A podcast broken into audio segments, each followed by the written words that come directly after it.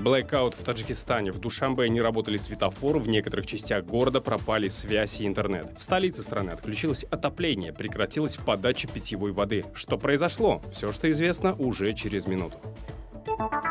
В России его не поддержали самые близкие люди, но он нашел счастье в Кыргызстане. Два года назад Вадим уехал от войны в Украине. Окончательное решение о переезде принял после трагических событий в Буче. Необычная история сегодня в программе. Я не хотел бы жить в этом обществе. Я знаю, что он будет очень долго болеть. Власти казахстанского города Павлодар решили отнять землю у людей с ограничением по зрению, а их предприятие закрыть. Участок якобы необходим для строительства школы. Представители общества слепых умоляют чиновников не делать этого, однако поддержки не получают. Вся их жизнь будет разрушена. Если же э, захотят или примут решение, все, забрали у нас территорию, это равносильно уничтожению нашего общества. Программа «Азия» на канале «Настоящее время» в бишкекской студии Яшев Катургаев. Здравствуйте. Итак, сегодня ближе к середине дня в Таджикистане случился blackout. Значительная часть республики, за исключением Хатлонской и Горно-Бадахшанской областей, примерно на 4 часа осталась без света. В Душамбе не работали светофоры, в некоторых частях города пропала связь и интернет. Как сообщает информагентство «Азия Плюс», в столице отключилось и отопление, прекратилась подача питьевой воды. «Азия Плюс», ссылаясь на свои источники, пишет, что blackout произошел из-за аварии на Нурекс ХГС. Ни официальные власти, ни компания «Энергомонополист» Барки Тоджик ситуацию ситуацию пока никак не комментирует. А нашему коллеге из радио Озоди удалось дозвониться до мэра города Нурек, где расположена крупнейшая гидроэлектростанция. Фируза Шарифе опровергла сообщение об аварии на ГЭС. Национальный альянс Таджикистана призвал Душамбе пересмотреть свое членство в ВДКБ и других структурах, которые находятся под российским влиянием. Свое заявление оппозиционеры опубликовали после того, как о своем решении заморозить участие в этой организации объявила Армения. В таджикистанской оппозиции. Назвали этот шаг, я процитирую, «достойным независимого и самодостаточного государства и нации». В заявлении Национального альянса Таджикистана также говорится, что УДКБ никогда не действовал в интересах государств-участников и что страны региона рано или поздно придут к такому же решению, как и Армения. По мнению НАТ, военные союзы, находящиеся под контролем России, действуют как средство подавления народов для защиты автократических и коррумпированных лидеров.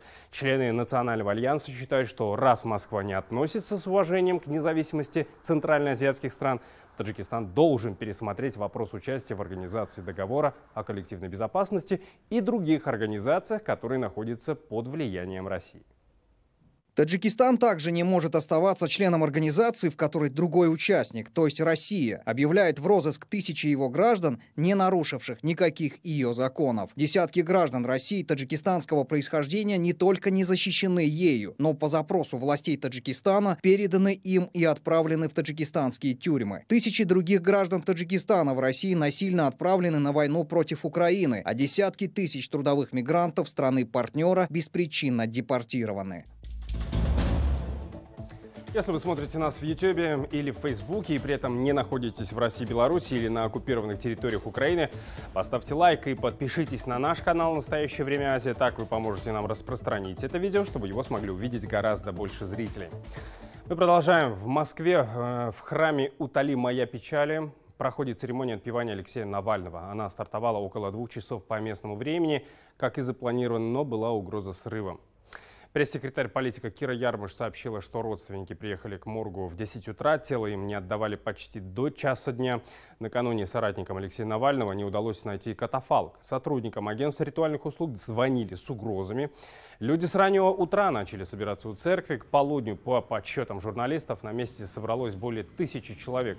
Полиция проверяет документы и личные вещи. Силовики установили коридор из металлических ограждений на пути от метро Марина до церкви и кладбища. В самом храме «Утоли моя печали» расклеили плакаты о запрете аудиозаписи и видеосъемки. Над алтарем установили видеокамеры. В окрестностях храма интернет работает с перебоями.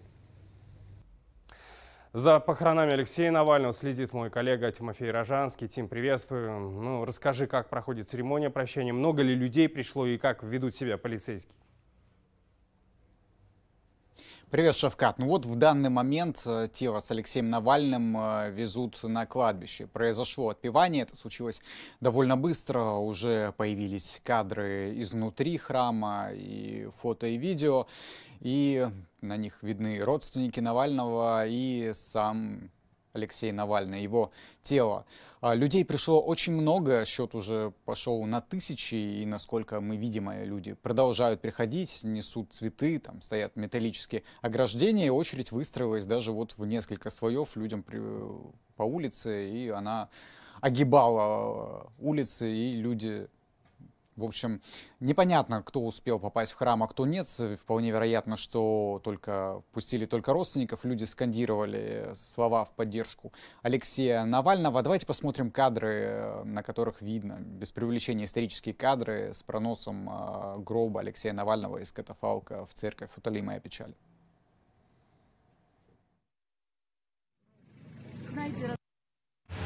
Разделить горе семьи умер хороший человек. Ну, знаете, у всех есть разные взгляды, и у кого-то они есть хорошие, у кого-то не очень. У Алексея в том числе были какие-то какие взгляды, которые мне были близки, какие-то нет. О, боже.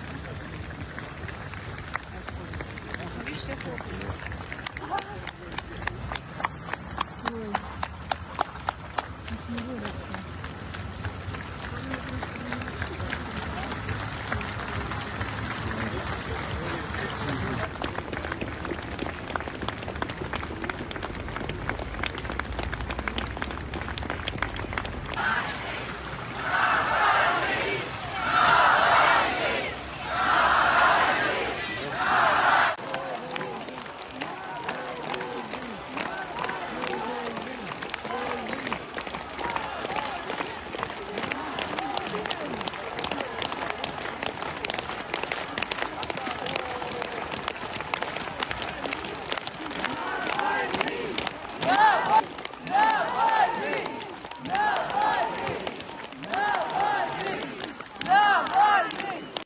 Люди приветствовали траурную процессию аплодисментами, скандировали фамилию политика, кричали лозунги «Россия будет свободна» и «Не забудем, не простим», и были слышны даже некоторые антивоенные лозунги. В какой-то момент э, ограждения не смогли сдержать э, толпу пришедших, и получилось так, что они прорвали оцепление. Впрочем, э, мы не, вид не видим никаких новостей о задержании, и, судя по сообщениям людей на месте, никого не задержали. Сейчас люди двигаются в сторону кладбища, куда повезли тело политика. Могилу выкопали в самом его начале, вероятно, чтобы не создавать скопление людей. Там уже тоже выстроилась очередь и ждут, когда туда прибудет траурная процессия. Шавкат. Ну что ж, большое спасибо за тем, как прощаются в Москве с Алексеем Навальным, главным оппозиционером э, России. Нам рассказал мой коллега э, Тимофей Рыжанский. Тимофей, большое спасибо, всего доброго. Продолжаем облавы на мигрантов. Провели э, в столице Башкортостана. На поиски нелегалов отправились сотрудники сразу трех ведомств – МВД, ФСБ и Росгвардии. Об этом сообщают региональные СМИ. Силовики наведались в кафе, рестораны и другие места, которые чаще всего посещают мигранты. 18 человек, нарушивших миграционное законодательство, задержали. Еще 12 мигрантов, которые получили российское гражданство, но не встали на воинский учет, э, развезли по военкоматам Уфы. А в Магаданской области силовики установили, что преподавательница Центра тестирования иностранцев фиктивно принимала экзамены у мигрантов, которые не владеют русским языком. Об этом сообщает МВД Медиа. Как вас зовут? Русский не понимаю. Не понимаете русский? Нет. Чуть-чуть понимаю. Очень жаль. Вы здесь работаете? Какие функции осуществляете? Я тестер. Принимаете экзамены у иностранцев, правильно? В МВД заявили, что сотрудница Центра тестирования незаконно выдавала сертификаты мигрантам. С ноября по декабрь прошлого года документы об успешном прохождении экзамена иностранцы предоставляли в управление по вопросам миграции для получения разрешения на работу. В полиции рассказали, что благодаря фиктивным сертификатам, за которые мигранты от, отдавали от 5 до 11 тысяч рублей, они могли находиться и работать на территории России. Оперативники возбудили уголовное дело об организации незаконной миграции. Подозреваемым грозит до 5 лет тюрьмы. Изучается вопрос о законности ранее выданных иностранным гражданам аналогичных сертификатов. В случае выявления нарушения данные документы будут аннулированы, а в отношении иностранных граждан будет рассмотрен вопрос о последующем запрете на въезд на территорию Российской Федерации. В России его не поддержали самые близкие люди, но он нашел счастье в Кыргызстане. Два года назад Вадим уехал от войны в Украине. Окончательное решение о переезде принял после событий в Буче. В новой стране он смог наладить жизнь, даже встретил любовь. Имена героев изменены в целях безопасности. Сюжет корреспондента проекта «Мигрант Медиа» Мерим Сардыбаева рассказывает Дарья Тимофеева. Это э, наши обручальные кольца моей жены. Хотел сделать сюрприз жене, ну и просто как бы, чтобы на память осталось. Два года назад Вадим бежал из России от войны. Тогда он не знал, что в Кыргызстане найдет не только мир, но и свою любовь. Недавно они с Айджан сыграли свадьбу. Пара познакомилась в детском доме в Чуйской области. Вадим работал там волонтером, обучал детей прикладному ремеслу. В России у него была своя мастерская, но два года назад война России с Украиной в корне поменяла его жизнь. Мужчина жил на границе двух стран, видел своими глазами, как туда стягивали технику и военных. У меня просто был шок какой-то. Ну, потом я в себя пришел, все уже начал думать о том, что мне делать дальше, как, как мне быть. И происходит буча, то есть обнародовали, что, что произошло в буче, и это было вообще сильнейшим ударом. Я сказал себе, все, я больше не могу так, я не могу остаться в России, потому что, ну как, мне совесть не позволяет быть частью этого сообщества. Еще в России Вадим резко критиковал войну в соцсетях, думал, что поможет людям осознать, что происходит. Но вышло иначе. По его словам, за это на него написали жалобу в правоохранительные органы. Они меня называли предателем, они говорили, как ты можешь, там фашисты, там бандеровцы и все такое. То есть пропаганда э, работала более там, 10, наверное, лет на это, именно по украинскому вопросу. И люди просто обезумели. Они не понимали. Они, не, хот, они хотели, не хотели верить, что русские солдаты могут грабить, насиловать и убивать гражданских. Не поддержали Вадима и самые близкие люди. Родные не разделили его взгляды. Папа был родом с Украины, с Западной еще. В, в советское время их сослали в ссылку оттуда. То есть человек, переживший ссылку, был на стороне России. Это было вообще, я вообще не мог его понять. В России у мужчины остались родители, дети и бывшая жена. Супруга после переезда Вадима почти сразу перестала с ним общаться, а после сообщила, что развелась. Мама, э, она такая, знаете, женщина, скажем так, она никогда не будет за войну, ни за какую. Она говорила, что это очень плохо. Моя жена вообще сказала, что ей все равно, что там происходит. Как только я это услышал, я просто зашел на сайт, купил билеты. И через неделю взял рюкзак, через плечо и уехал. В Кыргызстан Вадим приехал в апреле 2022 года. Вскоре он попытался попасть в Украину. Я пошел эм, в посольство Украины с предложением, чтобы они мне рассказали, хотя бы рассказали, как добраться мне до Украины, я, чтобы я мог там оказывать помощь непосредственно. Помощь в плане мастерства своего. Я хотел делать протезы. Вот. Но мне посоветовали не ехать туда с российским гражданством, хотя я украинец и рожден был на Украине. Так Вадим начал новую жизнь в Кыргызстане. Вместе с партнером ему удалось открыть свою мастерскую. Возвращаться в Россию он не планирует. Почему? Потому что даже после окончания войны люди, которые ее поддерживали, они останутся там. И вернувшиеся с войны люди будут тоже там. И я не хотел бы жить в этом обществе. Я знаю, что она будет очень долго болеть. Очень и очень. Даже если им нужно пройти через признание всего, что произошло. А российский народ, я не знаю, способен он вообще на это или нет. Жена Вадима Айджан опасается, что его могут принудительно вернуть на родину. Я об этом задумывалась каждый раз. Вот. Потом отгоняются, да. не дай бог, не дай бог. Понимаю серьезность э, положения вообще. Мы надеемся, что у них не будет на это время сил гоняться за всеми, кто здесь проживает, и чтобы война скоро закончится, и мы будем жить долго и счастливо.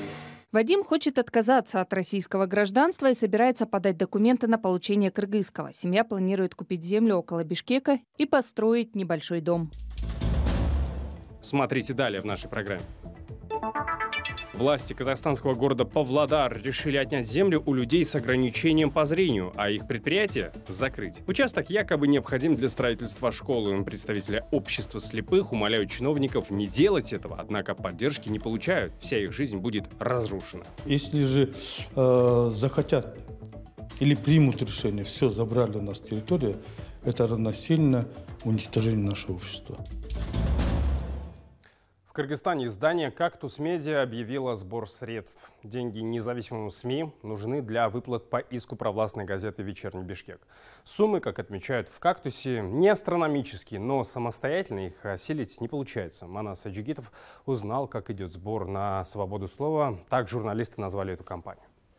Мы недавно вот побелили. Здесь были э, пятна ну, от э, мы же в аренде сидим. История с иском, как говорят в «Кактусе», серьезно бьет по финансовому состоянию издания. Сейчас, по словам учредителя СМИ Дины Масловой, практически все свои средства редакция направляет на зарплату, налоги и административные расходы. От всех других ранее намеченных планов, разумеется, отказались. Мы хотели там улучшить студию, кое-что из техники, конечно, нужно брать, уже просто обновлять нужно.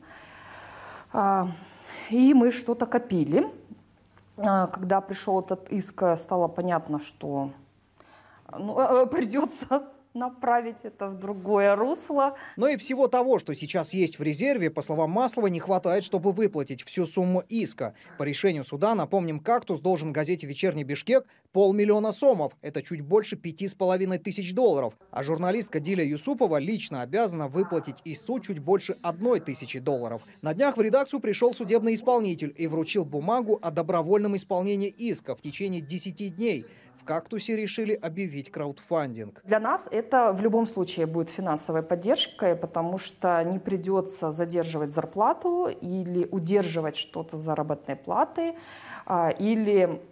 То есть у нас есть совершенно небольшой резерв э, как раз э, на случай форс-мажора, когда там, не знаю, разбился телефон, петличка порвалась, вот на что-то такое, да. Журналистка Диля Юсупова также посчитала, требуемая от нее сумма относительно, конечно, небольшая, но чтобы ее выплатить самостоятельно, ей придется откладывать зарплату за несколько месяцев и ни копейки из нее не тратить, а за счет ее дохода живет вся семья, в том числе пожилые родители. Я такой человек, я очень не люблю просить чью-либо помощь. Для меня это было, ну, достаточно болезненным решением, но с другой стороны я поняла, что есть, оказывается, очень много людей, которые хотят помочь. Поэтому мы объявили сбор. А, это произошло 29 февраля, и всего лишь за сутки нам удалось собрать около 30 тысяч сомов. Огромное спасибо всем тем, кто оказал эту помощь. В редакции независимого издания по-прежнему убеждены, что суд вынес абсурдное решение. Газета «Вечерний Бишкек» потребовала от «Кактуса» компенсацию за моральный вред. А доводы о том, что такой вред можно нанести только физическому лицу, но никак не юридическому, во всех судебных инстанциях не приняли к сведению. Манас Ачгитов, Самат Алышбаев. Настоящее время Азия. Кыргызстан. Казахстан, минувшей ночью, сменил часовой пояс. Теперь вся страна живет в одной временной зоне. И это тут же сказалось на работе онлайн-сервисов. Люди жалуются на некорректную работу мобильного интернет-банкинга. Некоторые функции в этих приложениях пользователям оказались недоступны. Перестал работать и сайт электронного правительства. Это случилось сразу после того, как казахстанцы заметили даты рождения в их электронных документах сместились на один день. О массовом сбое в работе центров обслуживания населения сообщают и жители республики. В корпорации правительства для граждан вынужденную паузу подтвердили и пообещали исправить ситуацию в течение дня. Занятия начинаются в 7 утра? Нет, в 8 часов, но мы приходим пораньше, в 7.30. Так сейчас только 6.30, время же перевели на час назад. Переход на единый часовой пояс доставил людям и бытовые хлопоты. Автоматическая смена времени произошла только на гаджетах, работающих на операционной системе iOS. Пользователи смартфонов под управлением Android констатируют, переводить часы им пришлось вручную. Власти казахстанского города Павлодар пытаются отнять землю у людей с ограничением по зрению и объясняют это тем, что участок якобы необходим для строительства школы. И такую жертву чиновники называют оправданной, даже несмотря на мольбы страдающей страны, общества слепых. Даурен Хайргельзин отправился в Павлодар, вот его репортаж. Предприятие Павлодарского общества слепых образовано в 60-х годах прошлого столетия. Уже тогда производство полностью адаптировали для слабовидящих. В его штате 70 человек, у 40 инвалидность по зрению. Они производят десятки видов текстиля, от футболок до матрасов. Местные власти изымают земельный участок общества слепых принудительно, чтобы на его месте построить школу на 1200 мест, которая, по словам чиновников, нужна этому району. Мнение самих работников предприятия никто не спросил. Конечно, переживаем, чтобы не остаться без работы, чтобы чем-то за, заняты были мы. А если этой работы не будет? Тогда дома придется сидеть и ничего не делать. Для слабовидящих Павлодара это единственное место для трудоустройства. Среднемесячный доход швеи меньше 100 долларов, но предприятие не зависит от государства и тратит только то, что удается заработать. Основной заказчик предприятия – Павлодарский алюминиевый завод, для которого люди прямо здесь в месяц вышивают несколько тысяч фильтров. Чехлы для этих самых фильтров отшивают, что называется, вслепую. Также на ощупь люди добираются из дома на работу, потому что за десятки лет сохранили в памяти каждый шаг этой дороги. Загорелся зеленый сигнал светофора. Можно переходить. Ну, я по-прежнему работаю, как и раньше. Я стараюсь как бы не, ну, а, не показывать, как бы не, не подавать виду, что я переживаю.